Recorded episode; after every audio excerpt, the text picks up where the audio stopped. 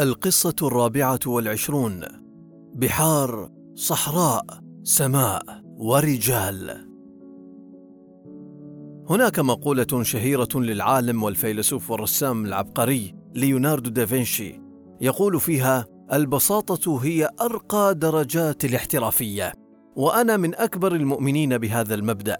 لا يمكن أن تبسط خطة معقدة إلا إذا استوعبتها بشكل كامل أولاً.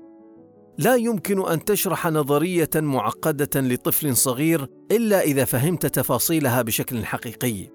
لا يمكن أن تكون لديك حكمة في الحياة إلا إذا استوعبت آلاف الحقائق والمواقف والعبر ثم استطعت أن تختصرها بكلمات بسيطة يستطيع آلاف الناس استيعابها والاستفادة منها لتكون حكمة خالدة. البساطة هي مهمة صعبة. من السهل أن تكتب رسالة مطولة تشرح فيها مشكلة مثلا ومن الصعب أن تختصرها في بيت شعر واحد. من السهل أن تحشو آلاف الأوراق بخطط عظيمة للمستقبل ومن الصعب أن تضعها في كلمات بسيطة يستطيع الشعب استيعابها والإيمان بها والوقوف خلفها بل والتضحية من أجلها. بعد تفكير عميق وضعت خطتي في بناء قوة شرطة داخلية تمهيدا لبناء قوة الدفاع كالتالي: بحار، صحراء، سماء، ورجال. لدي حدود بحرية تحتاج بشكل عاجل لحماية عن طريق قوارب سريعة، بالإضافة إلى مجموعة متنوعة من أجهزة الاتصال والرادارات. لدي الصحراء والحدود البرية وحمايتها، بالحصول سريعا على مجموعات متنوعة من ناقلات الجند والدبابات وأجهزة الاتصال وغيرها. ولدينا السماء والأجواء، وهي الأصعب والأكثر أهمية وهي القوة الضاربة الحاسمة في أي صراع أو حرب. والبداية ستكون بالتدريب على المقاتلات الحربية ثم الانتقال لبناء القوة الجوية عندما تكون الظروف المالية مواتية. وفي كل محور من هذه المحاور هناك آلاف التفاصيل التي يتم التعامل معها. بناء على ما تلقيته من تدريبات وما يمكن الحصول عليه من خبرات داخلية وخارجية. المحور الأصعب في الخطة كانت الرجال وهم دائما المحور الأهم والأكثر حسما في أي عمل في الجيش أو الحكومة أو القطاع الخاص.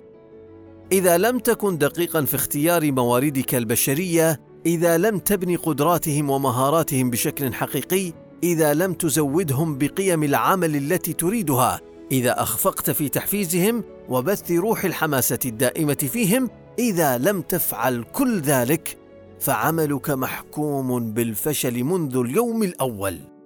كان لدينا في أواخر الستينات عدد قليل لا يتجاوز العشرات من عناصر الشرطة في دبي ومثلهم أيضا في قوة دفاع دبي. كنت أريد أن أبدأ بقوة من ألف شخص على الأقل ولكني لم أكن أريد أي ألف.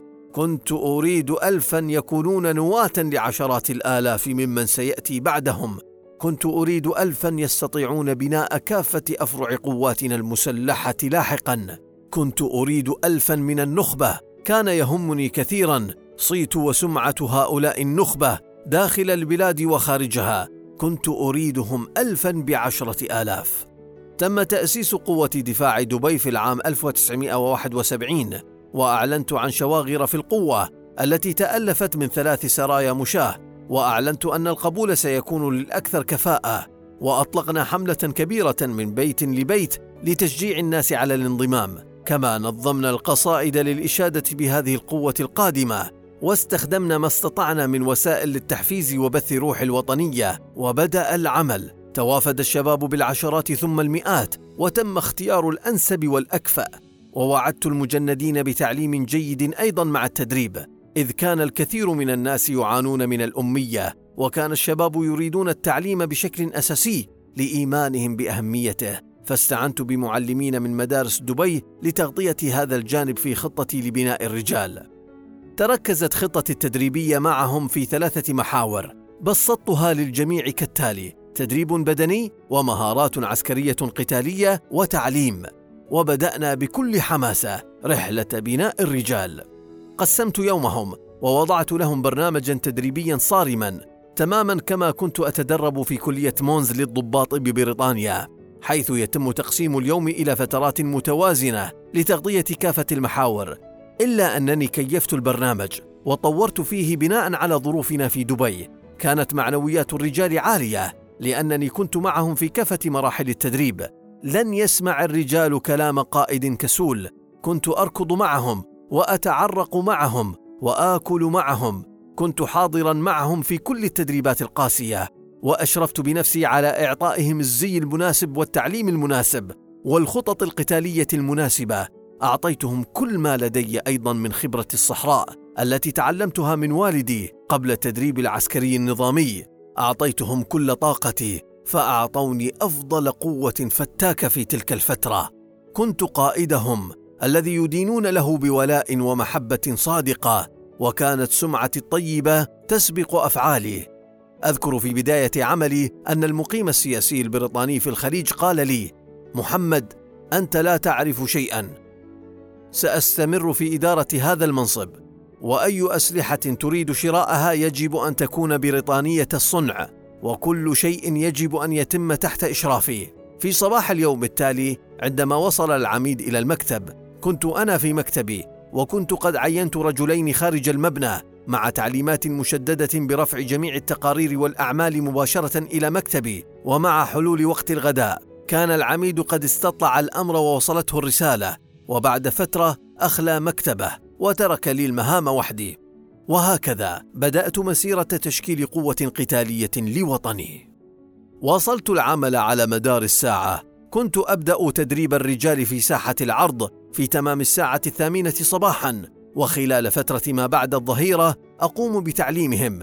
في نفس الوقت الذي كنت أعمل فيه مع والدي قبل حضور المجلس معه. أما الليالي فكانت أطول. كنت إذا سمعت جرس الهاتف أجبت واقفا. وما إن كنت أغير ملابسي للنوم بضع ساعات حتى أرتدي ملابس نظيفة وأخرج مسرعا للمهمة التالية. لم أكن أنعم بالسكينة في تلك الفترة من حياتي إلا في أمرين الصلاة والتفكير بالخيول.